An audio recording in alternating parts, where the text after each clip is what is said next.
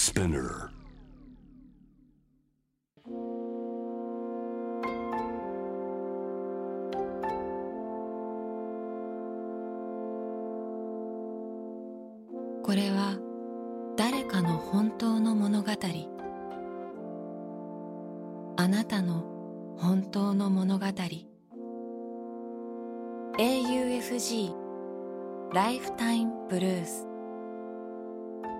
This program is brought to you by au フィナンシャルグループ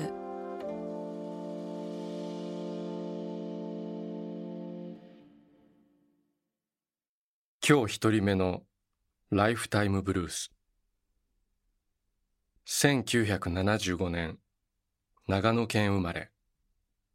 茨城県で介護の仕事をする彼女の本当の物語。演劇。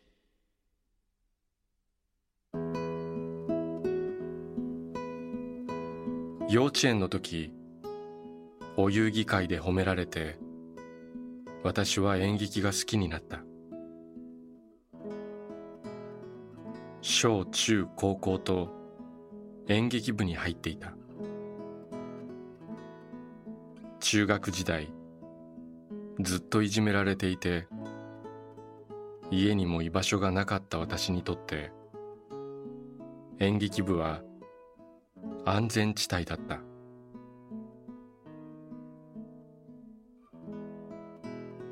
観客にとって舞台の上にいる私は私という人間だが演じている私にとってはそれは別の誰かだ。舞台の上の私は私ではない。私にとって演技とは現実逃避にうってつけだった。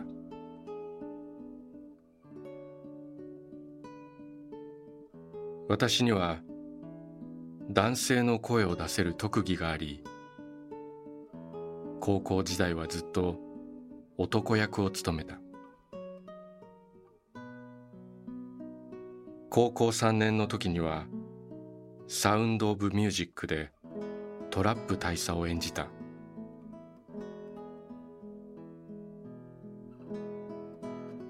地元の短大に進むとそこに演劇部はなかった。私は友達に名前だけ借りて人数を集め演劇サークルを誕生させた。それから演劇に興味のある人は集まってほしいと全校放送を流した。それは私にとって大きな賭けだった。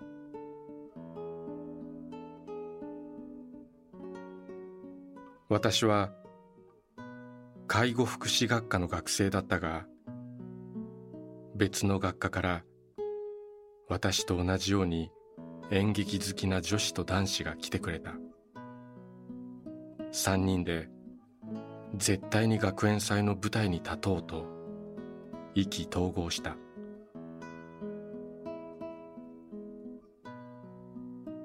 休日に三人で集まり一緒に脚本を書き上げた。物語は一風変わったラブストーリーである。私と彼女で主役を演じ他の配役と裏方は友達に手伝ってもらった。みんなを巻き込み放課後や休日に集まった。練習し一緒に大道具小道具を作り照明や音響について話し合いご飯を食べみんなで青春した。本当に楽しかった。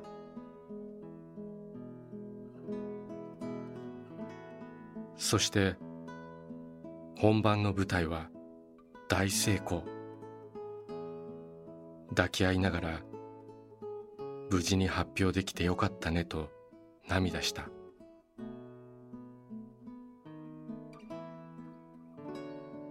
その後短大の学園祭の閉会式でも一つ舞台を作り結構受けて私たち三人ともほっとした。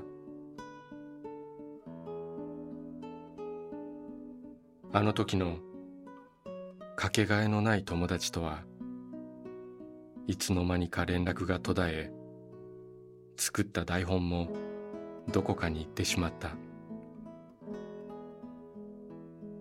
私にとって演劇は大学時代の一番キラキラした思い出だ。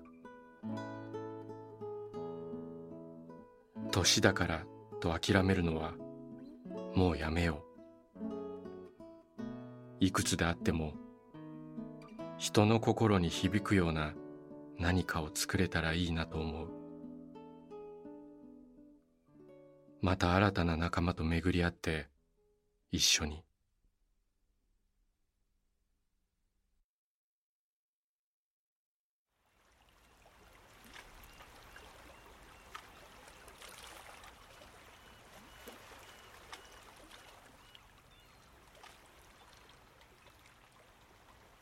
息をするようにあなたの話を聞く。AUFG ライフタイムブルース今日二人目のライフタイムブルース1957年福岡県生まれ。福岡でフリーターとして働く彼の本当の物語。優しさ。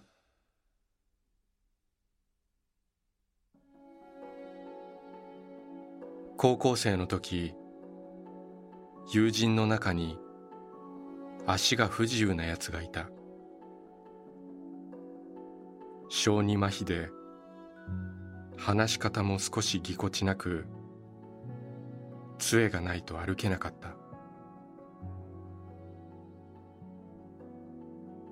とりわけ気を使っていたわけではない。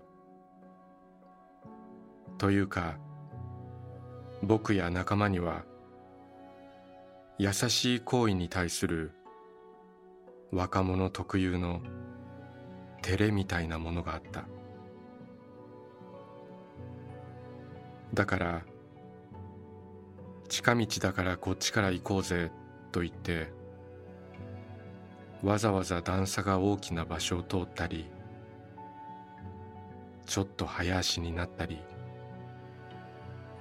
早く来い置いていくぞと怒鳴ったり。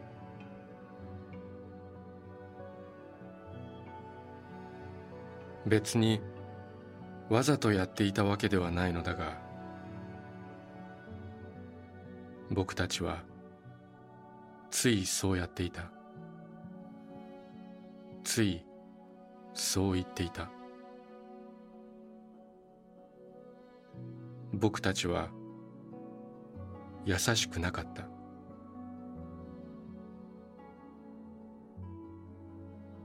そいつがある日心筋梗塞で亡くなった。前日まで一緒にふざけていたのに。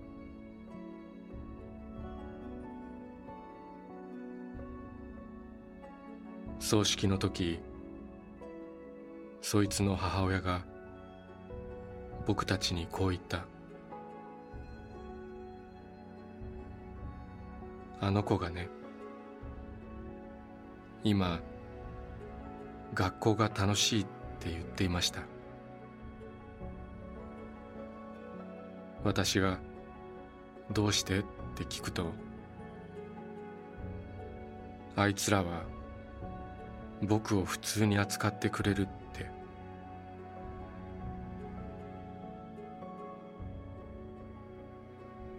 僕たちはみんな黙ったままそいつの写真を見ていた。写真が歪んで見えた。僕たちは優しくなかったのだ。優しさなんてクソくらいと思った。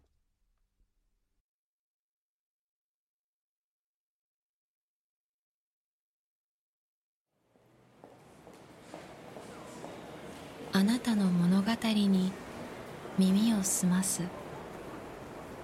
AUFG ライフタイムブルース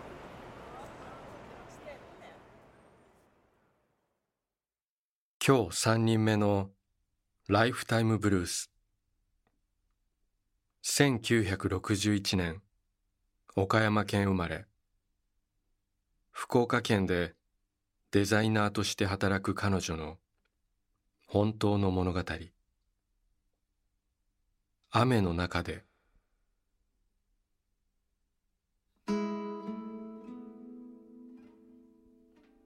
今から20年以上前の旅の話。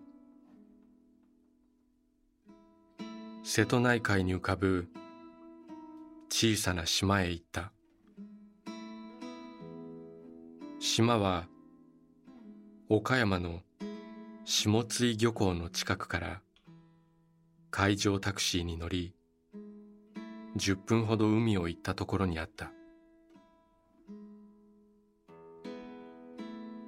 その日は雨が激しく降っていて10分の航海がとても長く感じた。小さな船に乗客は私たち二人だけ。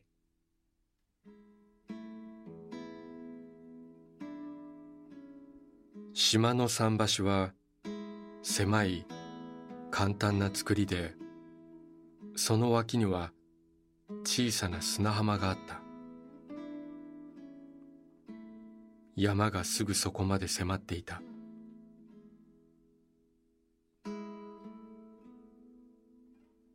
うっそうと茂った林の中に細く暗い道が伸びていた。この道でいいのだろうかと不安に思いつつ歩いていくと少し坂道を登ったところで宿の主人が待っていた。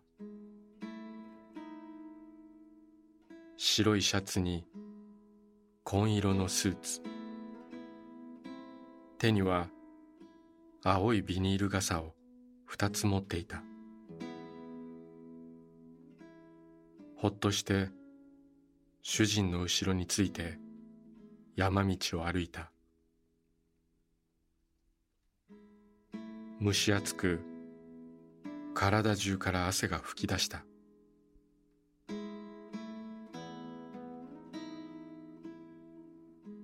細い坂道を5分ほど上がったところに宿があった。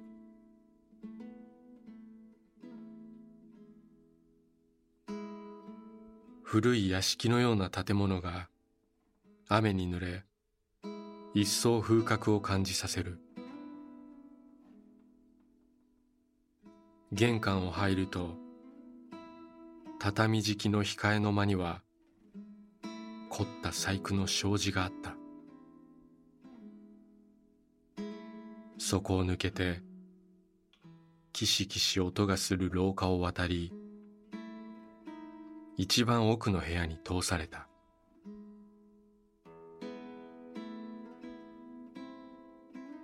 なんて古い宿だろう。こんなところに客が来るのだろうか。もしかして私たちは数ヶ月ぶりの滞在客なのでは？また少し不安になりながら部屋に入った。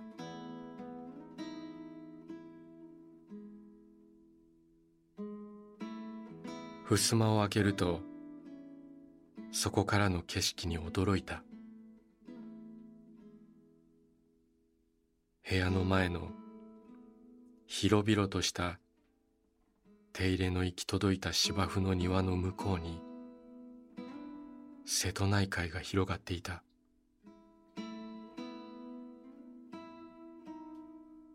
邪魔するものは何もない。海に浮かぶ島々の景色が目の前にあった。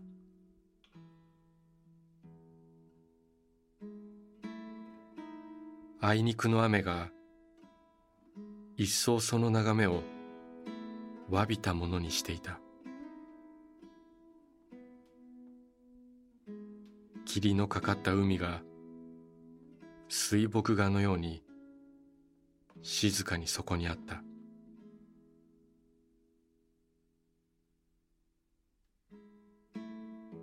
不思議なことによく晴れた夏の青い空と海に浮かぶ島々の景色も容易に想像できるのだった。昔裕福な人たちの別荘があったならきっとこんな場所だったのではないだろうか。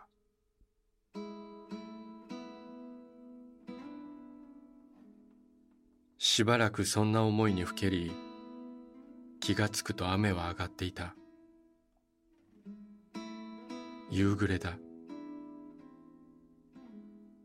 ほんの少しグレーにオレンジがかった空が広がった。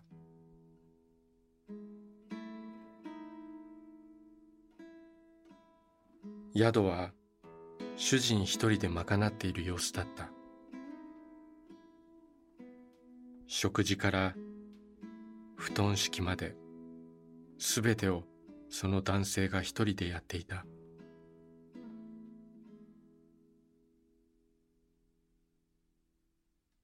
翌朝も昨日と同じ。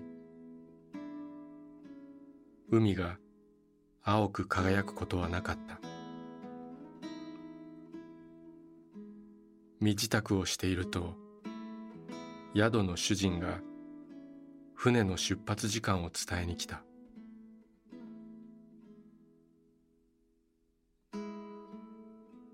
いろいろ行き届かず申し訳ないと主人は頭を下げた。とてもいいところですね。とこちらが言うと彼は二代目で初代彼の父親が島の広い土地を買いこの宿を建てたと話してくれた。かつて井伏増次与謝野明子など文人も訪れガイドブックにも紹介されたが今は知る人も少なくなったという。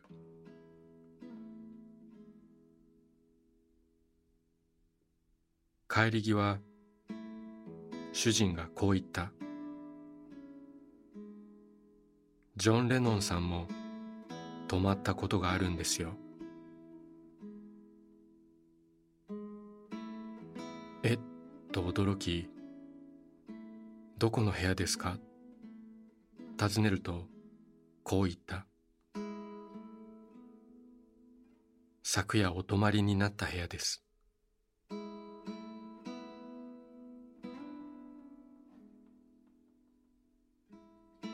霧で煙った海を対岸の陸地へ小さな船で帰る途中ふと振り返ると島は霧の中に姿を消してゆくところだった。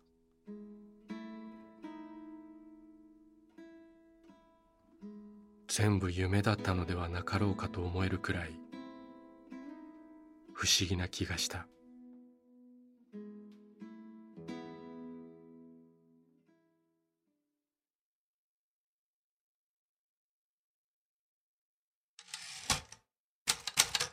AUFG ライフタイムブルース」今日4人目のライフタイムブルース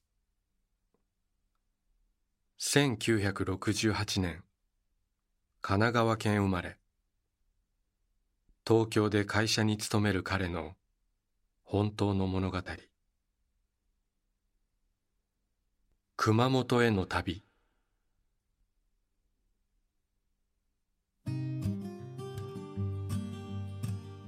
神奈川に住む高校生だった僕は反抗心からとにかく親元を離れたくて遠く離れた山口大学と熊本大学を志望しました。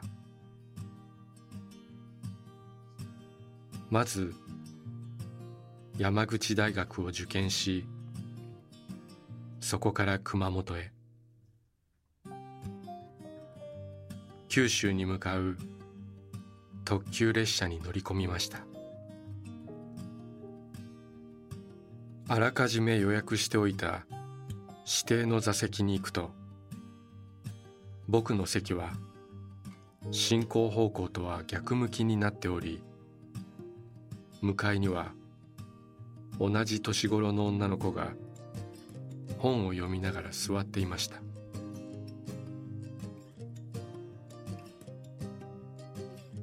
自分の座席を進行方向に向けようとしましたがうまくいかず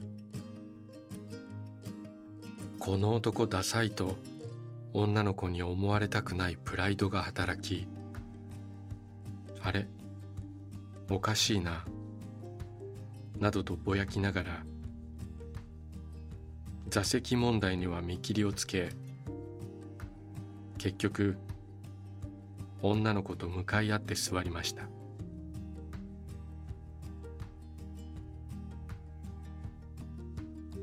そして見ず知らずの同じ年頃の女の子に対して慣れないくせに慣れてる風を装いもしかして受験生と今考えると大胆にも声をかけました。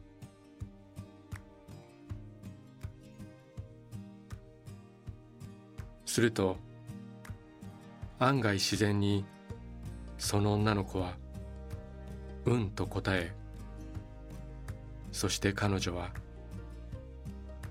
これから自分の地元の熊本へ帰り熊本大学を受験すると言いました。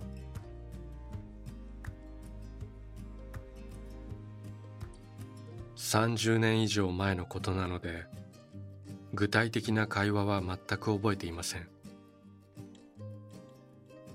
でも彼女は読んでいた本を閉じ熊本に着くまでずっと僕と会話を続けました。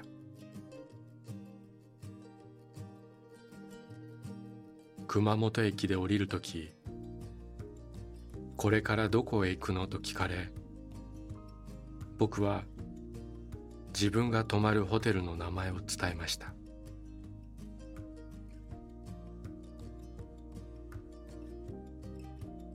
結局僕は両方の大学に合格。結果山口大学に進学し以来二度と熊本の地を踏むことはなくもちろん彼女と再会することもありませんでした。もし熊本大学に進んでいたらもしかして彼女と再会することがあったかもと思うこともありましたがとはいえ彼女も熊本大学に進んだかどうか定かでありません。今僕が知りたいことはただ一つだけ。あの時彼女が読んでいた本は一体何という本だったのか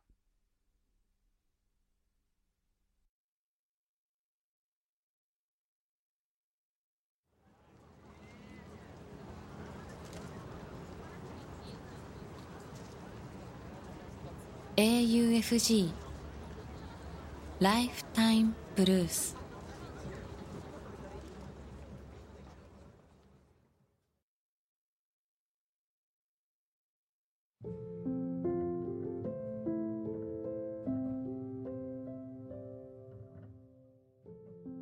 小田切城のナビゲートでお送りしてきました。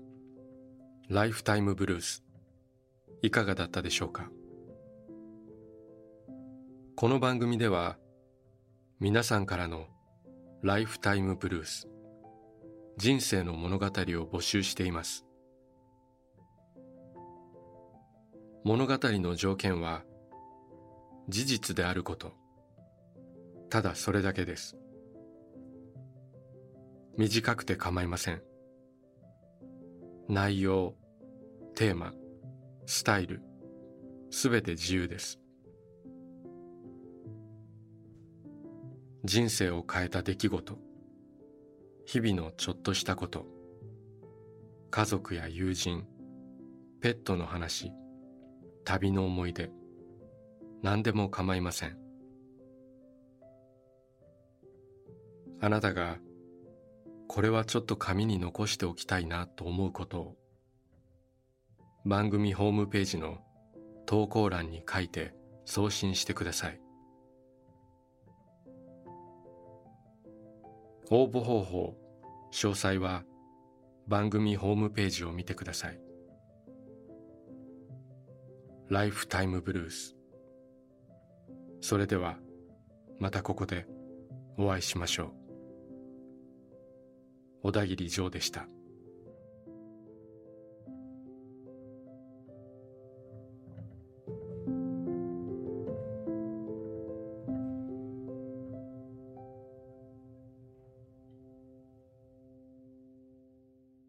AUFG Lifetime Blues This program was brought to you by au フィ